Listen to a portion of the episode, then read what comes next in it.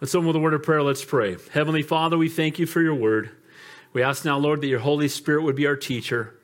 Give us ears to hear what your Spirit would say to us. We love you and we praise you. Less of me, more of your Spirit. In Jesus' name we pray. Amen. So, as we've been going through First Kings, we first saw the life of Solomon. David's, David's life came to an end. We saw King Solomon reign. We saw that King Solomon was the wisest man in the world. But then we saw that though he was wise when it came to other people, his own life was pretty much a disaster. And in the end, we saw that he, he, he was not, kings are not to multiply chariots, they're not to multiply, which is military, not to multiply gold, wealth, and they were not to multiply wives. And Solomon had so much gold that silver became as common as rocks. They thought they were of no value. Uh, he had chariots beyond what he could ever use. And then we know that he ended up with 700 wives and 300 concubines. That's not multiplying, that's, that's some algebra in there somewhere. That's a big number. So then, what got even worse at the end of Solomon's life, it says that if he married these women, he, they would, he would begin to follow their foreign gods, that they were not to intermarry with people who worshiped false gods. And he did anyway. And at the end, if you'll remember, he started building altars to all the false gods right on the Mount of Olives, which is where the Garden of Gethsemane is. And it's right across. So he, God used him to build a temple. And Solomon's temple, they say, is one of the greatest, most glorious buildings ever built. But in the end of his life, he's building altars and shrines to these false gods right in eyesight. There's just a small ravine, and there they are. So Solomon's life came to an end. And because of his rebellion, God said that he would, the kingdom would be taken away from him. But for the sake of King David, uh, the faithful one, a man after God's own heart who had his own problems, but he repented, that they would be, be able to keep one tribe. That's the tribe of Judah. So when you read the Bible, you have, Ju- you have you see Judah and Israel. It used to be all Israel. And then from this point on, 1 Kings 11 on, Judah is the southern portion of what used to be Israel, and then the 10 tribes to the north is Israel. And so we saw last week the Rehoboam thought he was going to reign over all of it. And then we saw that God, and I titled the message last week if you weren't here, servant leadership. His yoke is easy, his burden is light. If you want to be great in God's kingdom, learn to be the servant of all, to walk not in the counsel of the ungodly. The anger of man does not produce the righteousness of God. We must obey God rather than men, and we must fear God. And so, what ended up happening with Rehoboam, he found out quickly that he was not going to inherit all of the land. He thought he was going to. And then Jeroboam was given the 10 northern kingdoms. And both of them were warned, just like Solomon was warned if you will obey God, I will bless you. If you disobey God, judgment will come. So now we come to tonight's chapter, and we're going to continue looking at Jeroboam because what did Jeroboam do? Remember last week's chapter, how it ended? That they were commanded to go to Jerusalem three times a year. There were three feasts during the year Feast of Tabernacles, Passover, What's, I'm, I'm vapor locking. Passover, Tabernacles, there's one more. I'll remember in a minute. So, those three feasts, they were supposed to go down to uh, Jerusalem and make sacrifice. And because Jerusalem was in Judah, Jeroboam was worried that if his people went down there, they might not come back, or they might get homesick. They'd see the temple and they wouldn't come back. And so, what he did instead, he began to build altars. He built them in Bethel and he built them in, in different places uh, in, in Dan, in the southernmost part and the northernmost part of the 10 tribes. And he built these altars and then he made golden calves for them to worship. So he said, Look, you don't need to go all the way down to Jerusalem. It's way more convenient. You can just worship God here. You can worship these gods that I've created here. And I told you, if you go to Israel, Dan is the northernmost part of Israel. And you, when people talk about Israel, all of it together, including Judah, it's Dan to Beersheba. Beersheba's in the south, Dan's to the north. And if you go there now, that, that, that altar is still there. And we teach the chapter we taught last week sitting there because there they were making sacrifices to false gods. And so Jeroboam was warned about it. He did it anyway. And I, I use the illustration that it's make, making religion convenience. We're not religious, we have a relationship with the Lord. Can I get an amen? And we don't just make it easy and simple. You know, if we're not willing to endure some suffering in this life for the sake of the kingdom, show me somebody in the Bible used mightily, and I'll show you somebody who suffered greatly. Amen? And it's just a willingness. We got to die to work. Deny yourself, take up the cross, and follow me. And in America, people don't want to go to church because it's raining. You know, it's raining outside. I hate to get into my car with leather seats and turn the heat on and listen to Christian music and drive for however long I have to drive. I'm going to stay. But guys, it's, it's not what's most convenient, it's doing what's most godly. Can I get an amen? And doing what is easy is rarely right, and doing what is right is rarely easy. And so the chapter ends. They're worshiping these false gods on the altars. Uh, they're worshiping golden calves. Why is it always golden calves, by the way? They keep bringing them golden calves from way back in the Egypt days. Well, remember that Jeroboam, he was afraid when Solomon was alive because he was told he was going to take over the 10 northern kingdoms. And Solomon found out and wanted to kill him. And then Rehoboam found out. And what, what did Jeroboam do? He hid where? In Egypt. And maybe that's why he brought the gods of this world. Egypt in the Bible is a type or a picture of the world. So now we pick up to chapter 14.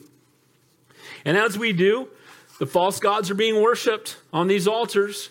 People are forsaking the, the fellowship and the ministry that's supposed to take place in Jerusalem. So grab your outline. And this is, this is not a seeker sensitive message by any stretch. Here's the text. When God's people rebel, when God's people rebel, can we get the people that just came in some outlines? Thank you. They got, they got it. we got to take care of the ladies up front. No, absolutely. When God's people rebel, number one, God brings divine correction from his word. You hear me say this often rebellion or fellowship, choose one. You can't have both. If you're going to walk in rebellion against God, you won't have fellowship with God. And God loves us enough that when we uh, are in rebellion, that He will bring divine correction. Number two, when God's people rebel, there's an unwillingness to repent. You hear me say it often when confronted with sin, you can do one of three things make excuses, accuse others, or repent. Number three, when God's people rebel, we heed the words of men and angels above the word of God. This is such an appropriate portion of scripture tonight. So many of the, every one of the, the false religions that, are out, that are out there, and all the religions are false outside of Christianity. Amen. Well, that's narrow, Pastor Dave. Well, we've only got one risen and living Savior and a bunch of dead prophets. Can I get an amen? So the risen living Savior triumphed over sin and death. And here's the part we're going to see in tonight's text that God has given a word, and then another man comes along and says, Yeah, but an angel told me to tell you to do this, and it's contrary to the word that came from God. And we're going to see how God responds to that, because isn't it amazing how many, you know, the Mormonism and so many others, an angel showed up and gave me a new word. If it's new, it's not true. Can I get an amen? It's the word of God is always the plumb line of truth. Number four, when God's people rebel, we deal with the consequences of disobeying what God has told us to do.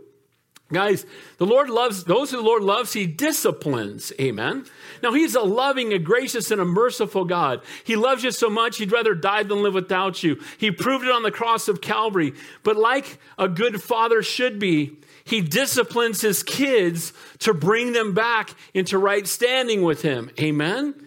And when we rebel against Him, he will bring divine and righteous judgment if necessary and consequences. When we rebel against, when, when God's people rebel, we face right, the righteous judgment of God. We'll see that in tonight's text.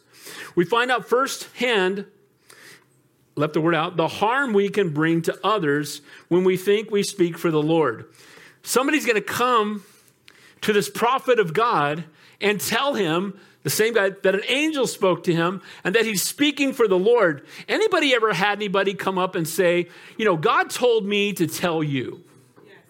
Okay? Now, sometimes, can that be God? What's the answer? Sure. Sometimes, not so much. Can I get an amen?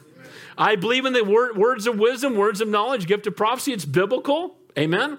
The, the gifts did not die with the apostles, contrary to what some might think. Okay? So the gifts are still for today, but be careful because just because somebody says that doesn't mean it's true. And they might even think that.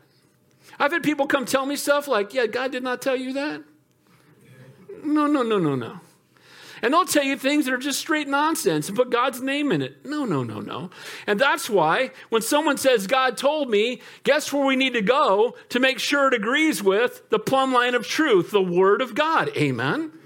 God's not going to tell you something that contradicts the Word of God. God's Word is the final court of authority. You've heard me say it 100 times, 101 won't hurt you. 66 books written by 40 authors on three continents and three languages. with one central theme and no contradictions. That's only possible because, because God wrote the book. Amen? And so we need to go to the Word of God and not fall into the trap of, again, thinking we can. Now, God will, God will sometimes use somebody They'll be stirred up by the Lord, and usually they'll come to you in humility, not arrogance, and say, You know, I feel like the Lord's telling me I should share this with you, and if it's not from God, please forgive me. And there's that kind of humility. But the pe- person that, you know, I, you know I'm, I'm, I'm a prophet and I'm going to speak for, the oh, be careful. Finally, when God's people rebel, our hearts can become hard and we can become unteachable. Amen? There are those that rebel against God and they're just so seared over and so hard. And you try to reach them, and, just, and no matter what you say, they're just, they're set in their ways. They've made up their mind. And the Bible tells us when, when you come along somebody like that, and this is, sounds harsh, but it's not. He says they need to be delivered over to the devil for the destruction of the flesh. It's not to destroy them, it's to restore them. Amen? It's so that if they lose fellowship and they reap the consequences of their behavior, the hope would be that they would come to the end of themselves and realize, well, man, I, I want to be back with God and his people, and they will do what's necessary to, to again be back in fellowship. So let's begin there. When God's people rebel, um, God brings divine correction from his word. Look at verse 1. And behold, a man of God went to, from Judah to Bethel. So he came from the south. He came from where Rehoboam was reigning. He came down from where Jerusalem is.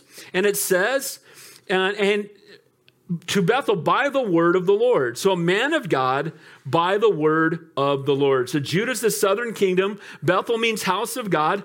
Bethel is where one of these uh, altars have been set up to worship these idols, these false gods. And he travels a great distance to go address what's taking place there. So this man called by God could speak with authority and boldness because he spoke the word of the Lord. So a man of God by the word of the Lord. Those are both underlined in my Bible. Why? Because the man of God is of no valuable without of no value without the word of the Lord. Can I get an amen? People, I'm a man of God. I really okay. I want to hear the word of God. And the word of God also needs to be in the hands of a man of God because if it's in the hands of a false prophet, it can also be a mess. Can I get an amen? So a man of God with the word of God can speak with authority because it's coming from the Lord. He's just a tool in the hand of the master. Amen? And so that's what we see here. And he says there, and Jeroboam stood by the altar to burn incense. So Jeroboam's there with his, with his man made religion that he created, worshiping these golden calves and they're burning incense, so it's in public as people are all gathered together. It's more convenient. Why go all the way down to Jerusalem? You know, why, why drive eight miles to go to Calvary Chapel? You can go to the Buddhist temple right across the street from your house. And that's kind of what's happening here. And so there's a big crowd of people there, and this man of God shows up. And remember, Jeroboam is the king of the north. He's a man of, of authority from the, from, again, from the world's perspective. And so verse 2 says, what does this man of God do? It says he cried out against the altar by the word of the Lord. And he said, Oh, altar, altar. Thus says the Lord, Behold, a child, Josiah by name, shall be born to the house of David, and he shall sacrifice the priests of the high in, uh, of the high places who burn incense on you, and the men's bones shall be burned on you. So Jeroboam's there, and this man of God is there, and Jeroboam has created this man made religion, and all the people are coming. They're, they're taking on what's convenient. And then into the midst of this idolatrous, uh, ungodly, uh, uh, pagan worship, a man of God comes in and says, What does he say? He cried out against the altar by the word of the Lord. Guys, when we speak out about things that are ungodly, People don't need to hear our opinion. They don't need to see us being angry or we just need to give them the word of the Lord. Can I get an amen? Just give them the word of God. Truth and love, amen? But preach the truth, do it with boldness, do it in love. But that's a loving and a gracious thing to do. You know, some people, you know, they'll say, I hate Bible thumpers. Well, I'd rather be thumped by the Bible than anything else. Can I get an amen? if I need correction, give it to me from the Word of God. Amen? And the Word of God needs to be transforming our lives. And so he tells him, you know, this man of God by the word of the Lord speaks up in the midst of this very public worship service and he prophesies against the altar and he prophesies of the king by name that would come and bring judgment upon the altar to the golden calves. He speaks about Josiah. Now, see, the Bible rocks. This is one of many places throughout scripture. Guess how many years later Josiah is going to show up? 290. Isn't it awesome when God's word, people say, well, God's word, you know, the Bible, men wrote it and it's filled with contradictions. First of all, I love when they say that. I say, show me one. Can I get an amen to that? And it's usually someone who's an authority in a book they've never read because they'll tell you, well, yeah, the Bible's, tell me, and then they don't know. But you know what's amazing? There's hundreds and hundreds and hundreds of prophecies in the Old Testament that were all fulfilled exactly as the Word of God said so. Can I get an amen to that? And you know what? You know who can do that? God can. The world can't, but God can. Amen?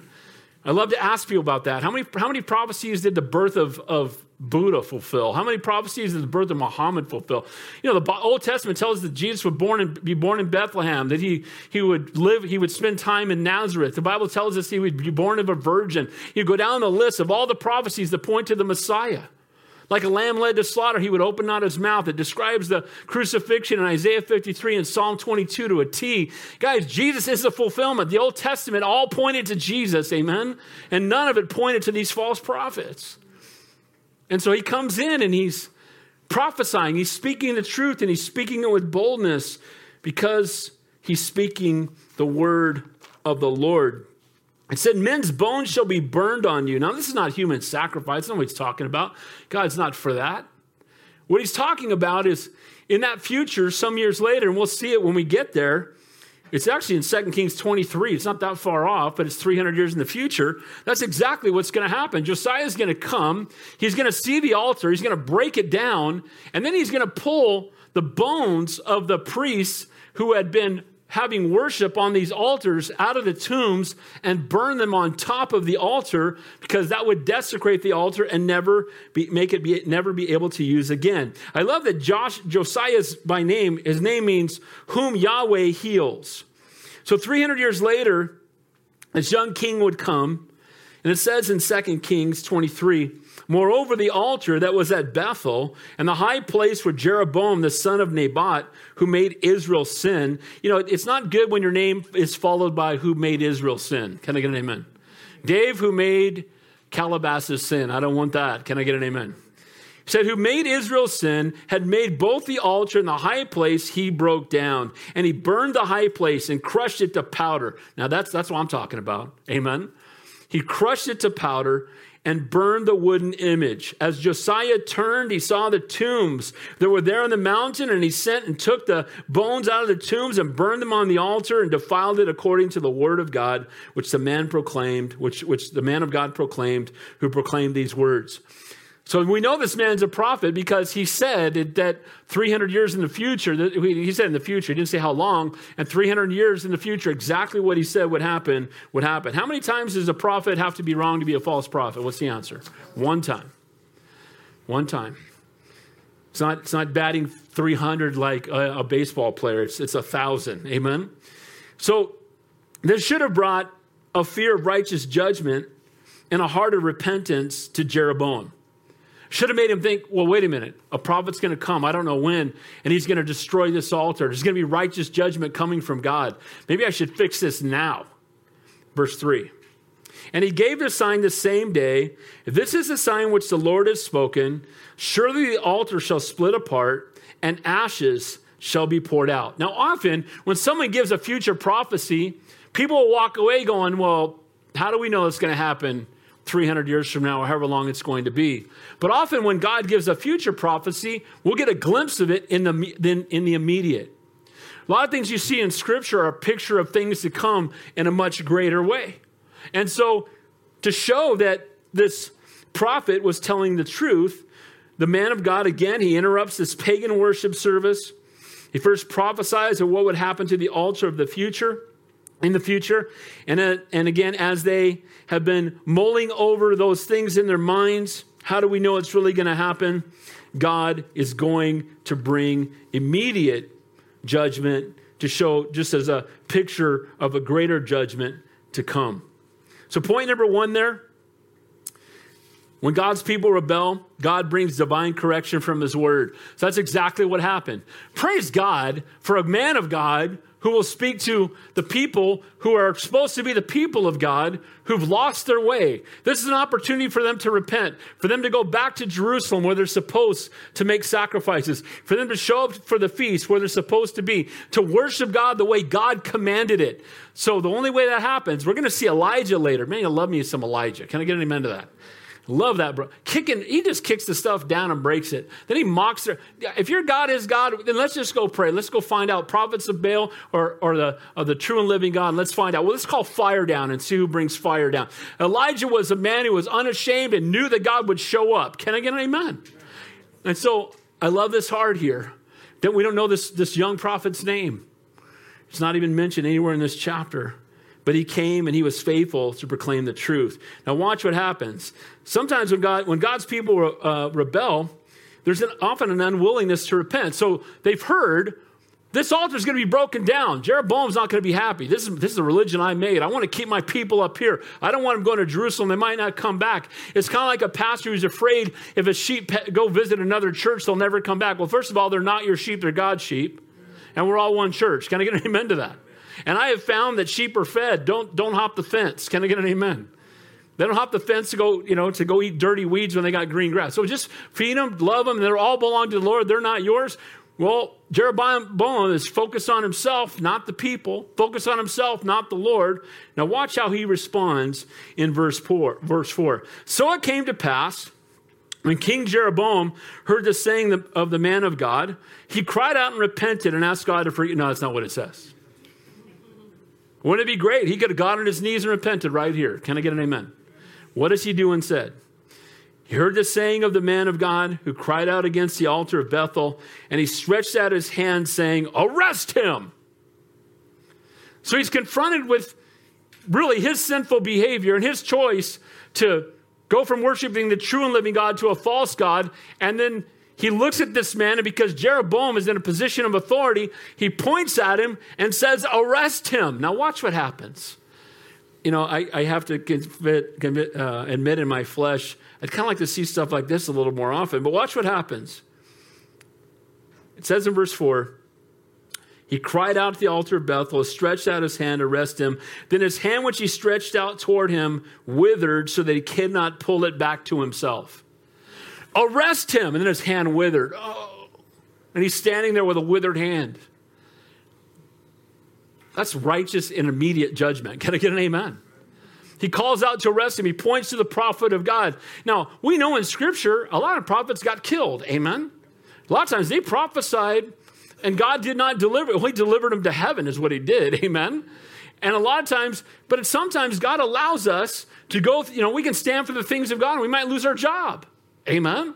We make a stand for the things of God, and we might have a friendship that breaks down, and we don't, you know, we love people, but we cannot only stand up for God when we think He's going to make sure there's no consequences or judgment.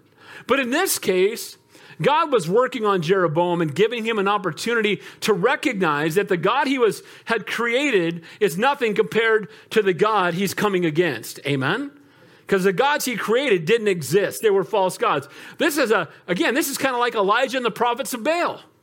This is a test. He call, he's basically calling on his God and calls to arrest the man who speaks for God, and his hand withers up.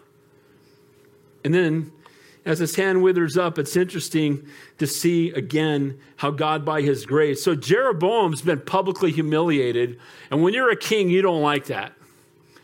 You want to be worshiped and praised and honored. And the last thing you want is to be humiliated. Verse 5.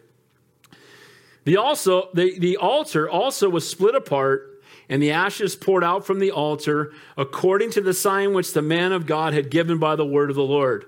See, I love this. He tells him in the future, there's a man coming, Josiah, t- says his name, so you don't have to wonder, and he's going to come and he's going to, you know, he's going to defile this, he's going to burn it up, it's going to be, but we're going to see something happen immediately to know that this truly is a man of God. That when he prophesies, it does really happen. So here's the, here's the power struggle here, right? You got one guy saying, arrest him, who's built these golden calves and has this false altar, and he puts his hand out and it withers up. And the guy who spoke with boldness, exactly what he said would happen in the immediate happened. Guys, let God be true and every man a liar. And God's word is true. We can believe it, we can stand on it. And faith comes by hearing, and hearing by the word of God. Now, watch. Look at how he changes his tune pretty quick here. Then the king, verse 6, answered and said to the man of God, Please entreat the favor of the Lord, who? What does it say? Your God. Now, wasn't supposed to be Jeroboam's God? What's the answer?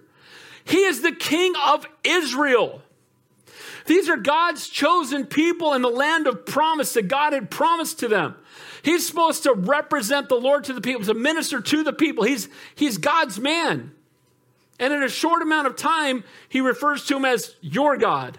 Because my God's a golden calf, and that's not working out. Can I get an amen? That golden calf ain't healing any withered arms. Amen? It's not going to happen.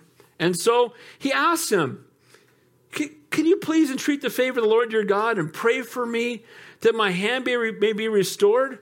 Now, watch the grace here. Now, the same man that he said, arrest him, is about to pray for him. And, and you know what, guys? That should be our heart. We shouldn't be surprised when people who don't know God act like they don't know God. Amen? Amen? And so when somebody attacks you because they don't know the Lord and because they're angry and what, for whatever reason, we should be kind and loving and gracious and try to minister to them. And so the very guy he said, arrest him, he then says, can, can you see if the Lord's your God? You know, my hand's withered up here, not really good for a king. Can we, can we get this fixed? What can we do? I love it. So the man of God entreated the Lord, and the king's hand was restored to him and became as before. Now, I would, this chapter, this it should, it should end right here with him getting on his knees. Can I get an amen? Your hand was withered. He healed it. I think we know who God is. Amen? It's not them golden calves over there who can't talk or wooden calves, what they're made of. These, these, these false idols can't do anything for you. They were made with your hands. You took a block of wood or whatever you made them from, and half of it went in the fire, and the other half you made your God. If your God can be made, if your God can be broken, if your God can be burnt up, you need another God. Can I get an amen? You told me, I told you I'd be, I was in, in India, India one year for Diwali, which is the high Hindu holiday. I went every year for seven years to teach, I teach up to a thousand pastors how to study and teach the Bible. These guys were coming out of Islam and Hinduism. And they had the high Hindu holiday, and they told me not to go outside, but I couldn't help it. So I was walking down the, and they had these tables full of gods. You have all these, Hinduism has 30 million gods. I was on the plane one time flying back from India, and the guy said, You Christians, you only have one God. We have 13 million gods. I said, How's that working out for you? How's that working out for you? Can't even know all their names. But here's what happened uh, somebody bumped the table, and the table went like this, and about 40 gods fell off and shattered into pieces. And I looked at the guy and I said, Bro, if your God can break, that's kind of tough. Can I get an amen? Our God's the creator of all things. And so he heals Jeroboam. And you would think that Jeroboam would repent. And you know what? Our God comes to us and gives us opportunities to repent.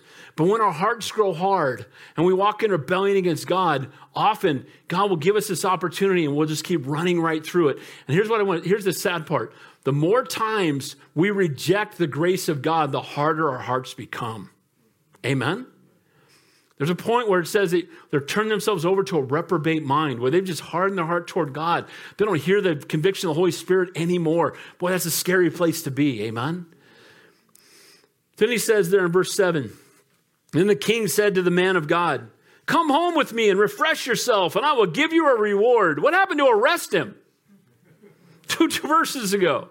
But you know what? This is told. He's playing politics here. Here's what's happened. He's been shamed in front of his own people.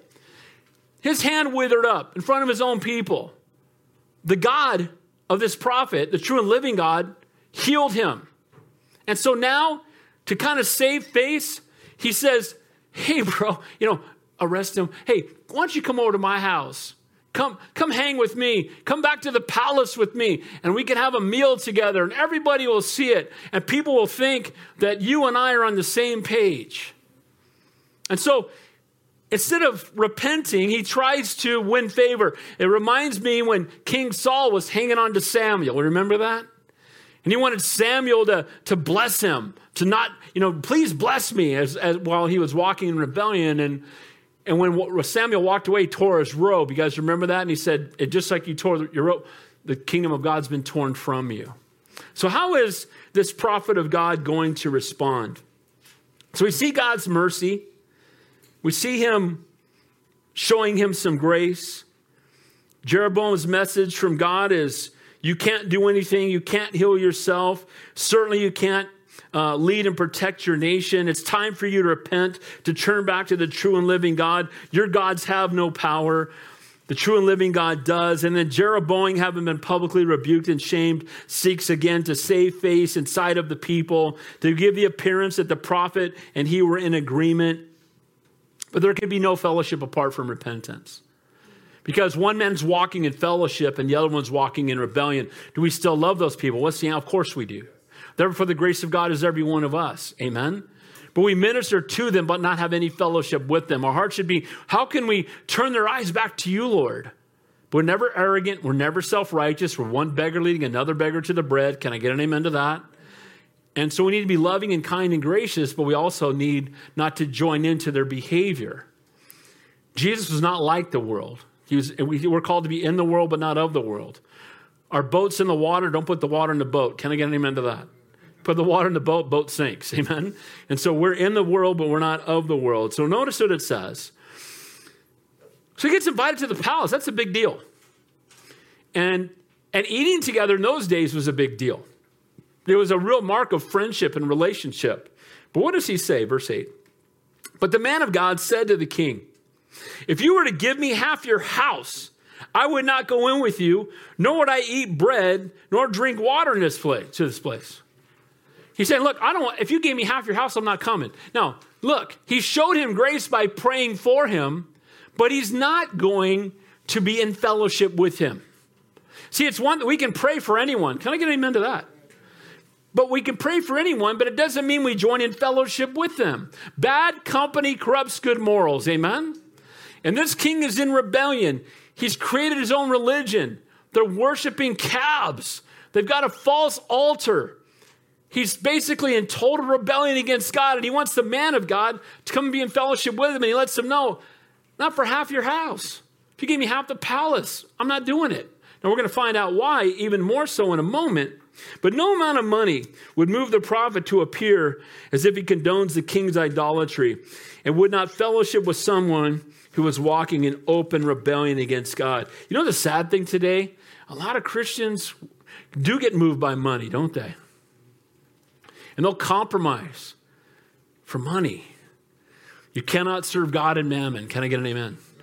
The love of money is the root of all kinds of evil. Having money is not evil, but when you love money more than you love God, it's a, it's a false idol and it's a problem. Amen? Now, watch what happens. He says, Here's why I'm not going to do it. For so it was commanded me by the word of the Lord, saying, You shall not eat bread, nor drink water, nor return the same way by which you came. The Lord had spoken to this young prophet before he went. And he told him, When you get there, when you arrive there, here's what you are to do. And when you're done, don't stay and eat with them. And don't leave and go back the same way you came. You're to leave another way. So God gives him clear instruction.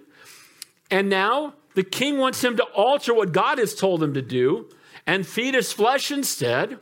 And this man of God is not going to do it.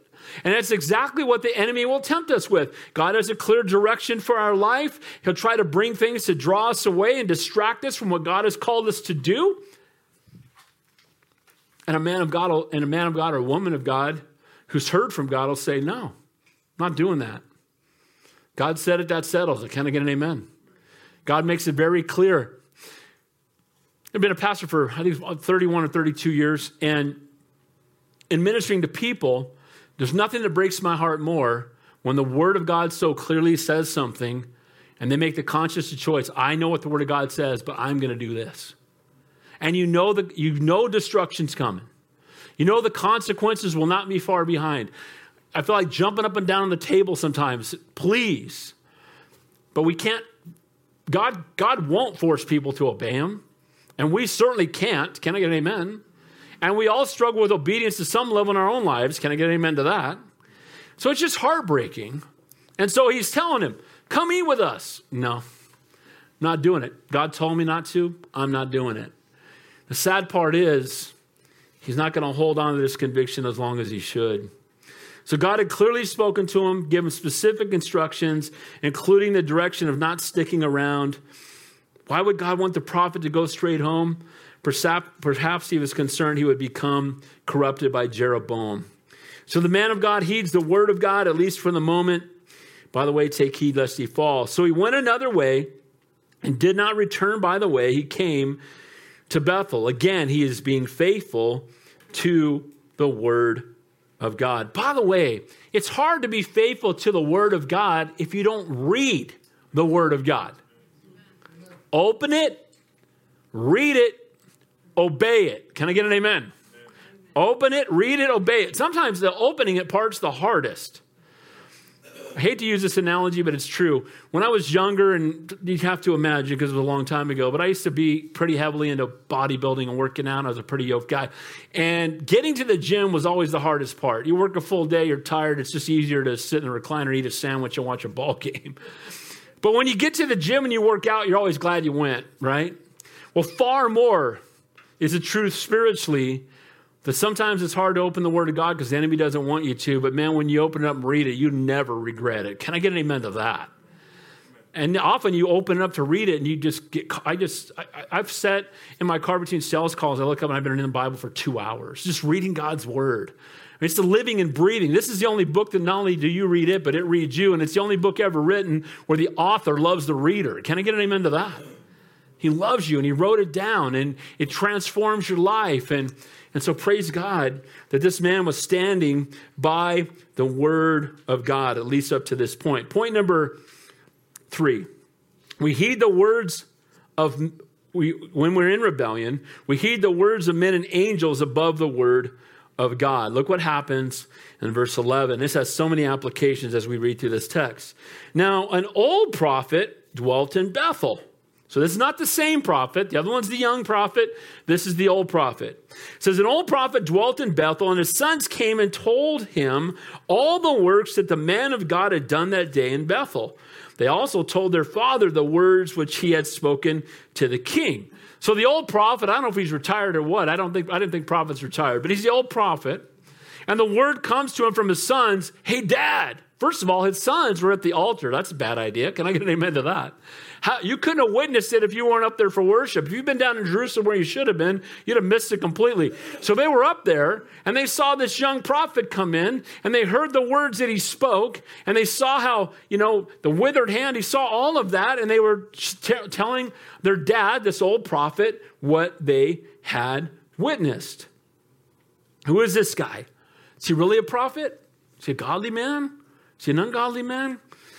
Well, we'll see. Verse 12. And their father said to him, Which way did he go? For his sons had seen the way the man of God went, who came from Judah. Then he said to his sons, Saddle the donkey for me. So they saddled the donkey for him, and he rode it. And went after the man of God and found him sitting under an oak. And he said to him, Are you the man of God who came from Judah? And he said, I am. By the way, I am. I love that. I am that I am, right? Amen. Now, we don't know his motive yet because if you're a prophet of God, if you're a man of God or a woman of God, and you hear that God's doing something great, and you hear, you know, there's, you know, I, I remember this. I'm a Bears Doug. So I came to work back down here. I used to work for this company from 88 to 96. Then I moved to Northern California from where I pastored the church in Santa Cruz. Uh, you know, I have a full time job in advertising from 96 to 2011. When I came back, I was looking at the names of the people on the list to see if any of them were people I knew. There were a few, and one of them was said Doug Buzian. Well, I used to work with Doug's dad. And I went to lunch with a couple of guys, and they're like, oh, they found out I was a Calvary Chapel pastor. They said, oh, you're going to love Doug Buzian. It's junior. And he, and he goes to a Calvary Chapel, and he loves Jesus. I'm like, man, cool. I can't wait to meet this guy. So the next day, we're at MB2 for racing for work. They're doing this outing, and I see, and, I, and so I said, "Where's Doug Buzian?" They go, "That's him." And I see him from across the room. Ask him, "Hey, Are you Doug Bouzien? God bless you, bro. I hear you. You know, and we start talking. I'm talking about the. He thought I was crazy. He thought I needed decaf. Can I get an amen? But the point is, when you love Jesus and you meet someone else who loves the Lord, isn't there an immediate connection or a desire to get to know each other? Can I get an amen to that? When you got Jesus in common, you got everything. So here's this old prophet, and maybe he hasn't seen another prophet lately, and he hears that God's moving through this man, and he chases after him. Now, this could be good. He could just say, "Hey, I'm, I, man, I want to fellow. Can we pray together? Can we fellowship together? You know, tell me what God's doing in your life. You know, it could have been great, but we're going to see something different happen, unfortunately, and it's pretty tragic." Now he said to him, "Come home with me and eat bread." Now, did God tell him not to go to go to anybody's house and eat bread? What's the answer? Told not to. And he already told. He already said, "I'm not going to palace to eat bread." But maybe it's okay if he goes to the prophet house. No, when God tells you to do something, it doesn't matter who's trying to get you to do something else. You obey God, not man. Can I get an amen? Men that mean you harm and men that may even want what's best for you. Can I tell you, the time I've been a pastor, I've had so many people come and tell me, hey, we have an opening at our church. We want you to leave your church and come to our church. And will you come candidate at our church? No. Do you need to pray about it? No. Because God brought me here, and only God's going to tell me when it's time to leave. Can I get an amen to that? We don't listen to what men say, we listen to what God says. Amen? And the men may even mean right. It's okay. But when God calls you to something, if God calls you to do it, only let God call you out. Amen? And you be faithful to that calling until He tells you different, and it may be the rest of your life. Amen? So he catches up to him and, will you come eat bread? Now, some have suggested that the old prophet knew exactly what he was doing, was trying to get the young prophet off track. Maybe he was jealous of him. Now, Josephus, you guys have heard of Josephus, some of you, right? He was a first century writer, and he's an historian. He's not a Christian. He wasn't a Christian. He was a historian. It's, this is not to be elevated to the word of God, but he just wrote down historical facts, and here's what he said. Whereupon he was afraid that this stranger and prophet should be in better esteem with the king than himself and obtain greater honor from him, he gave order to his son to saddle his donkey, and make himself ready that he might go out. So, from Josephus' perspective, take it with a grain of salt. It's not the word of God. But he said he went after him because he wanted to make sure that this man didn't become more in higher esteem with the king than he was. Now, watch what happens. He's going to continue to be faithful, at least for the moment.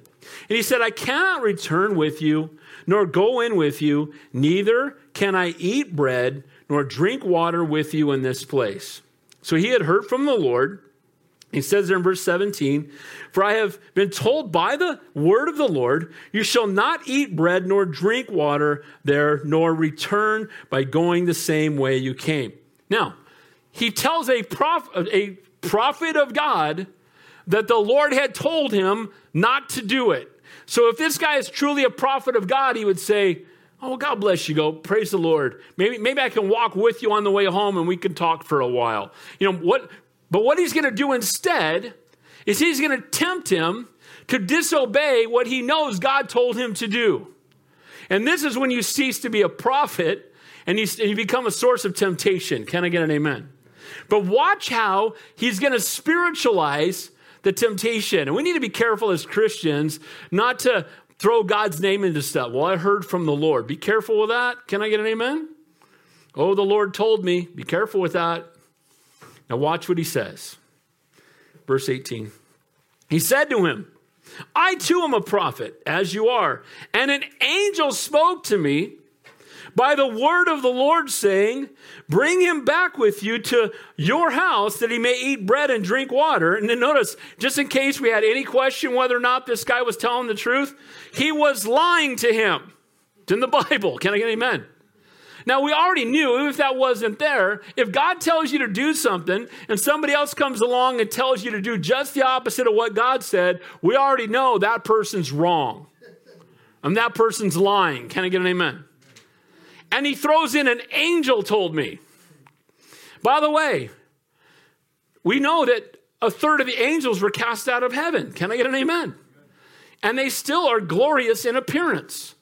And whether, you know, Joseph Smith saw an angel or not, if he did, we the Bible tells us in Galatians that if anybody comes in, whether man, if even if an angel comes and brings you another a different gospel, cast him out. He's a curse. Can I get an amen to that?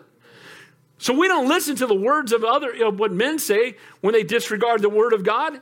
So if you went home tonight and you're getting ready for bed and an angel showed up in your bedroom, that would get your attention. Can I get an amen? And all the glory of the angel, you'd be blown away. And then the angel talks to you for 15 minutes, and during that time, contradicts one half of one verse in the Bible. It's not the Lord. Can I get an amen? An angel comes and speaks and disregard, you know, dis, does not honor the word of God, does not agree with the word of God. They didn't come from God. Amen? And even if they agree with 99% of the word of God, because that's what false prophets do. They try to take biblical terms and make it sound. If you talk to a Mormon at your door, and I, look, I love the Mormons. I want to see them saved. Do we love the Mormons? Can I get an amen? Did Jesus die for them? Absolutely. So we love them. But they preach a false gospel. They say, oh, no, they, but if you talk to them, they'll say, oh, yeah, it's my heavenly Father, and Jesus died on the cross, he's my Savior, and that's how I'm. Then you ask them, is Jesus God? Well, he's one of many gods. Is he the only true and living God? Is he the creator of all things? Uh, how about our heavenly Father? Is he always been? Is he the creator? Uh, well, no, he was a man on another planet that was so good he got to be God on our planet. And if I'm good enough on this planet, I get to be God on my own planet. Uh, that's not our Bible. Can I get an amen to that? And what do they have? They have other books the Pearl of Great Price, the Book of Mormon, the Doctrine and Covenants.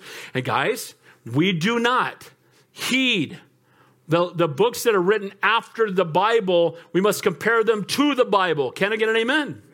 And it's not the latest word that's the most relevant word, it's the truth of God's word. Amen.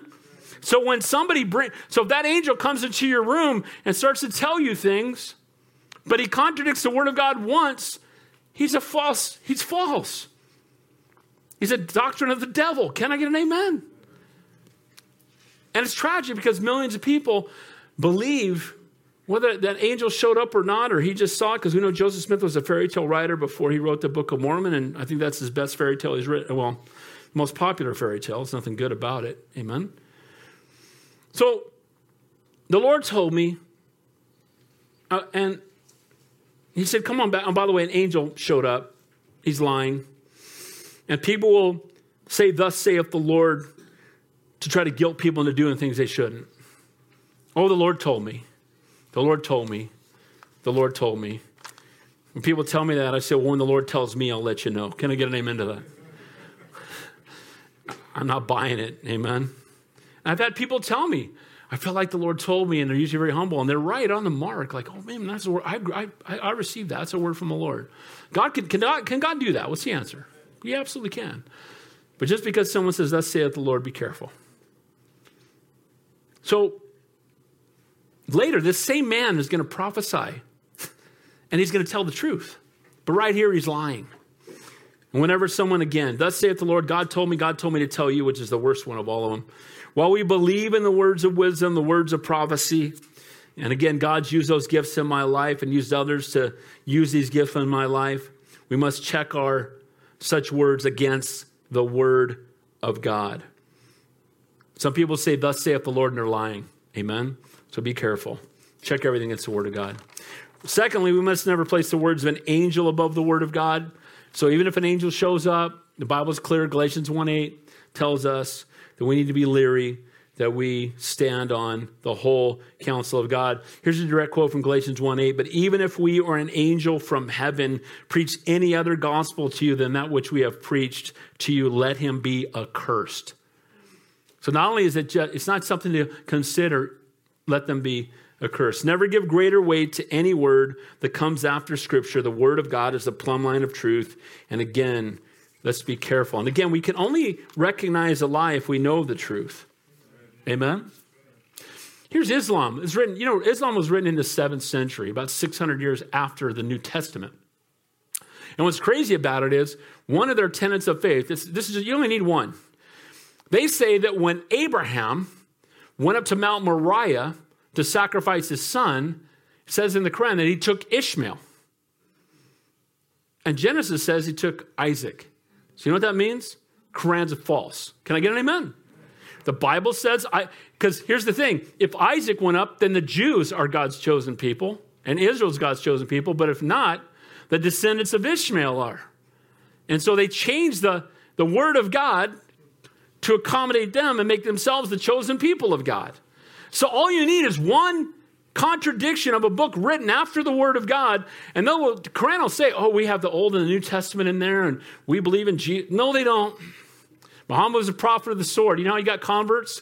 Went around with sword and said, confess that Allah is God, Muhammad is a prophet. We're going to cut your, th- we're going to cut your throat or cut your head off. Get a lot of converts that way. But the reality is, you compare it to the Word of God, and it's not the gospel. It's contrary to the Word of God. Can I get an amen to that? So, guys, we need to check everything against the Word of God because the Word of God is true. It's consistent. The prophecies are, have been fulfilled. Those are false gospels. So, when God has spoken to you clearly, He calls you into ministry, He stirs you up to serve. He calls you to go to a certain place. If God directs you, know that God doesn't change his mind without letting you know. Can I get an amen to that? God doesn't tell someone else that he changed his mind about the calling on your life without telling you. If someone else comes and tells me, usually it's confirming what God's already shown me. The greatest example of that in my life was when I was in Lancaster. I was a youth pastor. Chris was in my youth group. Yes, we're old. So this is in the 80s and 90s, all right, long time ago. So I was a youth pastor and I had been there for eight years. And I was feeling, my pastor had told me, hey, maybe it's time to go plant a church. I knew it was on my heart. And then a guy at church came up to me on a Sunday. And he was the quietest guy in the whole church. I, I don't think I'd ever heard him say a word before. And he waited after service because I was one of the pastors praying with people. And he came up to me and he was like nervous.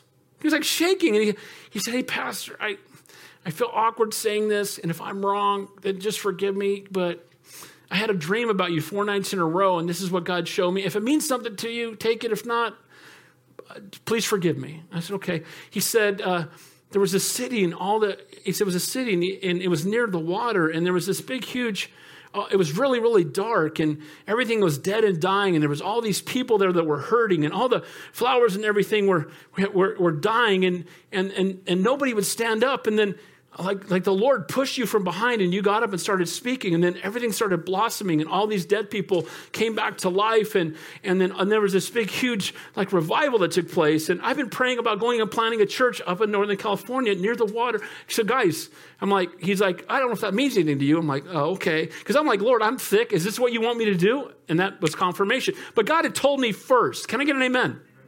And what he said to me, he had no way of knowing that could only have come from the Lord, and it was so on the money for what God was moving on my heart. Can I get an amen? So when God calls you and God moves you, God won't use someone else necessarily to tell. I believe He will tell you, and confirmation may come from others. Amen. So don't let someone say, "Well, an angel told me that you're supposed to move to Toledo and plant a church." When God tells me, I'll, I'll go. Can I get an amen? Be faithful. Wait on the Lord. Let God direct you. So words from others are confirmation often, most often, of what God has shown you. You know why? Holy Spirit lives inside of me. Holy Spirit lives inside of you. You've got the Word of God. Can I get an amen to that? Can God speak directly to you? He can. And sometimes God uses other people to speak into your life. But I believe when it's a major decision like that, God's going to make sure that He speaks directly to you. Let's look at verse 19. Here's a sad, here's a sad verse. So he went back with him and ate bread in the house and drank water. What did he just do? He disobeyed the Lord. God told him not to do it. But an angel, but wait a minute, an angel. But an angel. I had a lady in a, in a church that I pastored who some, somebody laid hands on her and told her that she was supposed to go to a faraway country and open an orphanage. It was at some crusade she went to. And after several years, she was trying to get her husband to go, and her husband's like, I don't feel called to do that. So she left her husband and five kids to move to a faraway place to plant an orphanage. Now, do you think that's the Lord? Does God want you leaving your family and quit being? No. And but she kept. I kept saying to her, "How do you know this?" Well, somebody told me. Somebody said. Somebody prophesied that you know that they had heard from the Lord on my behalf. We better make sure God confirms it in you. Can I get an amen to that? Sadly, he disobeys the Lord, and guys, it's going to get rough. Number four, When God's people rebel, we deal with the consequences of disobeying what God has told us to do. Look at verse 20. Now, what happened as they sat at the table that the word of the Lord came to the prophet who had brought him back. Now, this is the old guy who just lied to him. Now he's sitting across from the young guy, and now he's going to prophesy, and this time it's going to be truthful. Look what it says, verse 21. And he cried out to the man of God who came from Judah, saying, Thus says the Lord, because you have disobeyed the word of the Lord and have not kept the commandment which the Lord your God commanded you, but you came back and ate bread and drank water in the place which the Lord said to you, Eat no bread and drink no water, your corpse shall not come to the tomb of your fathers. He's basically saying, Because you disobeyed God, you're a dead man. You're never going to make it back home. You will not have a, a burial with your family. Your life is over. Man, I'm glad shows I'm, I'm glad that I get a little more grace than that. Can I get an amen? But when God looks uh, this man in the eye and tells him, "Do not eat bread and drink water with these people and when you leave don't don't stay leave and walk down the go in the opposite direction and this is what i want you to do and then you just turn around and do exactly the opposite of what god said. The way the transgressor is hard. Can i get an amen? It, you know there's a word for it. It's called rebellion. He's rebelling against god. He was used mightily by god to speak to jeroboam he was used mightily by God to pray that the withered hand would be healed. He's been used mightily by God, but now because he is influenced by a man telling, telling him an angel said so, here's the problem. He was elevating the words of man and the word of, of an angel above the word of God. Amen? Because God had told him. Guys, if the word of God tells us, even if an angel shows up and tells us that the angel Moroni created a new religion, we don't believe it. Can I get an amen? Thus says the Lord. Here's a man who's just lying about having a message from God, and now God is speaking through him. Look at verse 23. Point number five there. We face the righteous judgment of God. When we rebel against God, we face the righteous judgment of God. Look at verse 23. So it was, after he had eaten bread and after he had drunk, that he saddled a donkey for him. And the prophet whom he had brought back for the prophet whom he had brought back. Says, When he had gone, a lion met him in the road and killed him. Hello?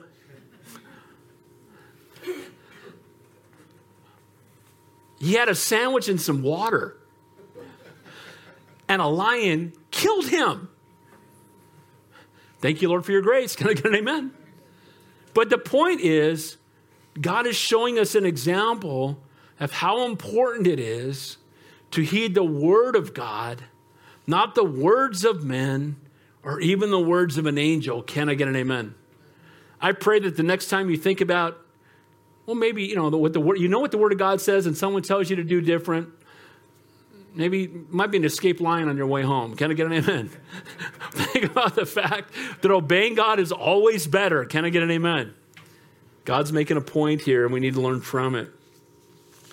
So the lion killed him and his corpse was thrown on the road, and the donkey stood by it, and the, and the lion also stood by the corpse. Now, this is amazing to me because lions don't stand by corpses. What do they do? They eat them. And if there's a donkey nearby, what does the lion do? Eat them. He's eating that flying talking donkey even. Can I get an amen? He's eating the donkey, right? And and here's the reality that this is the hand of God as people are walking by that the lion is still there and the man's dead in the road and the donkey doesn't run away, you know it's the Lord at work here, but it's showing them and giving them an example of what happens when you disobey the Lord. And it says, And there men passed by and saw the corpse thrown in the road and the lion standing by the corpse. And they went and told it in the city where the old prophet dwelt. Now, when the prophet who had brought him back from the way heard it, he said, It is the man of God who was disobedient to the word of the Lord. Therefore, the Lord has delivered him to the lion, which has torn him and killed him according to the word of the Lord. Three times, what does he say? The word of the Lord, the word of the Lord, the word of the Lord. Why was he killed? He disobeyed the word of the Lord. Why was he killed? Because he had heard the word of the Lord and turned away from it. And by the way, it was this guy who got him to do it. This is the guy who came and told him, I heard from an angel, you just come hang in my house. I want to hang out with another prophet. Or, or maybe he was envious. We don't know what his motives were, but we know he was lying. God is faithful to his word, not only his promises, but also his commands, and in this case, his righteous judgment. Look at verse 27.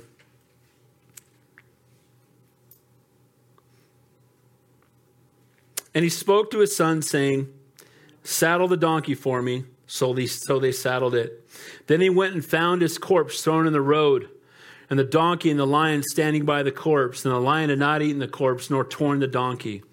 And the prophet took up the corpse. By the way, that's another, that's another miracle that the prophet could get the corpse away from the lion without getting eaten up. Took up the, the corpse of the man of God, laid it on the donkey, and brought it back. So the old prophet came to the city to mourn and bury him. You know, the old prophet who said, Thus saith the Lord, and now cost this man his life, I believe he's truly grieving. I believe he's truly repentant and heartbroken. Broken. And this is why we need to be careful when we say, to not say, Thus saith the Lord to other people, unless we know we've heard from the Lord. Can I get an amen to that? We don't tell, well, the Lord told me to tell you, Thus saith the Lord. And it gets thrown around a lot. You see that a lot. You see people say that often. Had lady, I remember I had a lady in our church in Santa Cruz. She came and told me that we needed to have this speaker come to our church. And I said, Why?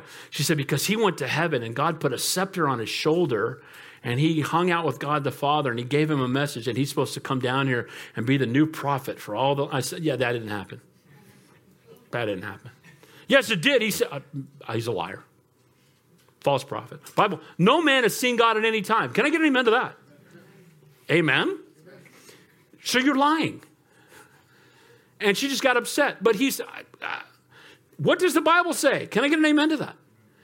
And she was adamant. And this guy was such a false prophet. He came, the stuff he was teaching was absolute nonsense. By the way, I'm also leery of any book where people say they went to heaven and came back. I, first of all, if I'm going to heaven, I'm not coming back. Can I get an amen to that? I get a glimpse of heaven, I'm staying. Kind of amen. But that, you know, they have, and again, lot, just be careful. Be careful, amen. The word of God, the word of God is true, and the word of God is the final court of authority. But I, true, I truly believe this man is heartbroken because he recognizes that it was his fault. Look at verse 30. It says there, then he laid the corpse in his own tomb, and they mourned over him saying, Alas, my brother.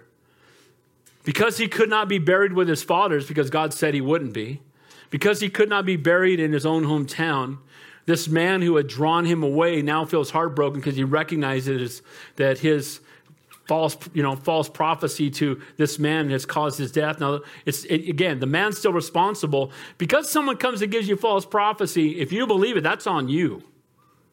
Amen. That's why you need to know what the word says. You need to know what false religion You need to know what the word. So what does he do? He buries him. Now, what's interesting, look at verse 31. So that after he had buried him, he spoke to his son, saying, When I'm dead, then bury me in the tomb where the man of God is buried, to lay my bones beside his bones. What's interesting is hundreds of years later, uh, Josiah speaks about the fact that these two guys' graves were together. So even though this man had drawn this man away, it appears that he is very repentant. He, you know, because he said, Thus saith the Lord when he shouldn't have. When he tried to use an angel, could have been he just wanted to hang out with him. But once he heard that the word of the Lord had been spoken to him, he should have encouraged him to be faithful to the word instead of trying to draw him away from it. Amen? Final point. Again, the point six was when you find out firsthand harm we can bring to others when we think that we speak for the Lord. Guys, when we, when we, do you know that when, every, I've been teaching the Bible 31, so it's probably, I don't know, I was thinking the other day, probably about 3,500 Bible studies or so, something like that. And do you know that I still, every time I teach, I teach with fear and trembling? Because do you know that it says, the Bible says, let not many of you be teachers because you will be held to a higher level of accountability? Amen. And, and you will be judged for every word that comes out of your mouth. That's why you should never get up and teach unprepared. Can I get an amen to that? If you won't bother, bother studying, I'm not bothering listening. Amen. So, final point here says so For the saying when he cried out by the word of the Lord against the altar of Bethel, notice he says there, he's going to say why he died. For the saying which he cried out by the word of the Lord against the altar of Bethel and against all the shrines on the high places which are in the cities of Samaria will, will surely come to pass. He said, Look, when I die, bury me next to him because everything he prophesied is absolutely going to take place. Final point your hearts become hard and we can become unteachable. Final point look what happens. After this event, Jeroboam did not turn his evil away, did not turn from his evil way. So Jeroboam heard the word of prophecy, his hand was withered, he was healed. He heard, he heard about the man being drawn back. He heard about a lion killing him in the street. He'd seen all that God had done. He heard everything that had taken place, and he still would not repent. See, he would not turn from his evil way. The word to, to repent means to change your mind, but also means to turn around. Repent means I'm headed this way, I'm doing evil, I'm outside of God's will, and then I turn around and I surrender my life to the Lord. Amen? Jeroboam would not turn from his evil way, but again, he made priests for every class of people for the high places. Who were the priests supposed to be? What tribe? What tribe? Levites. Levites. Amen. Notice none of the Levites are hanging out with the calves. They're all down in Jerusalem. When the altars went up, they went out. Can I get an amen? And they knew what they were called to do, and they weren't having no part of it. So what did he do? Because he didn't have any priests, he just started making people priests. You're charismatic. Let's start a church with you. You don't have to be saved, but let's just use you. Amen. This also happens in churches. Our church in Santa Cruz got very large, and we'd have people that wanted to come and can I, no offense, I love worship. God created it. Can I get an amen? But I would meet guys that they're on worship teams and they would tell me, oh, I'm just gigging. I'm not, I don't believe this stuff. I'm like, oh, no. I'd rather have a guy with a, with a, a broken down guitar with two strings on it, can barely sing, who loves Jesus, than, uh, you know, the Rolling Stones up here. Can I get an amen to that? Amen. Because you want someone who knows God. If they don't know God, they can't bring you into the presence of God. Amen. And so here we see this very clearly that he's hiring whoever to be a priest. 10 shekels in a shirt, right? You know, from the text, right? From the Bible. Whoever wished, he consecrated him. And look, and he became one of the priests of the high places himself. So Jeroboam, the king of Israel, God's chosen people, becomes a priest for, for the false gods of this world. He becomes someone who intercedes on behalf and makes sacrifices to these calves on altars to a foreign God. Verse 34, last verse. And this thing was the sin of the house of Jeroboam so as to ex- exterminate and destroy it from the face of the earth. You know, Jeroboam's name and his people, the people in Israel, would all be taken captive by the Assyrians. They'd be taken captive because they walked away from God, because they ceased to worship God, because they got caught up in the worship of the gods of this world so tragic and so sad. It says in 2 Kings 17, where it takes place, For the children of Israel walked in all the sins of Jeroboam, which he did. They did not depart from them until the Lord removed Israel out of his sight, as he had said to all his servants, the prophets. So Israel was carried away from their own land to Assyria to this day. So, Solomon had introduced idolatry to the southern kingdom, Judah with shrines and altars to his wives, you know, the gods of his wives, and that would lead to captivity in Babylon. And idolatry of Jeroboam would lead to the captivity and invasion of the Assyrians. So sin has consequences, both in the generation that is now, but also the generations to come. See, because of Jeroboam's choices, his ancestors would be taken away in captivity. Because of Solomon's choices, his ancestors would be taken away into captivity. And guys, we want to live for the Lord and we want to live in such a way that we're a Christ like example to our children and our children's children. Amen? I say often in marriage counseling to the husband, you're the example of a father to your children. You're the example of a godly man to your children. You want your children to look at you and see what a godly man looks like. They want you want them to see how a godly man treats his wife. Can I get an amen? amen. And when you look at the woman in the, in the marriage, and you're the example to your children of a godly woman. You're the example of a, a Proverbs 31 woman who's that, that helpmate.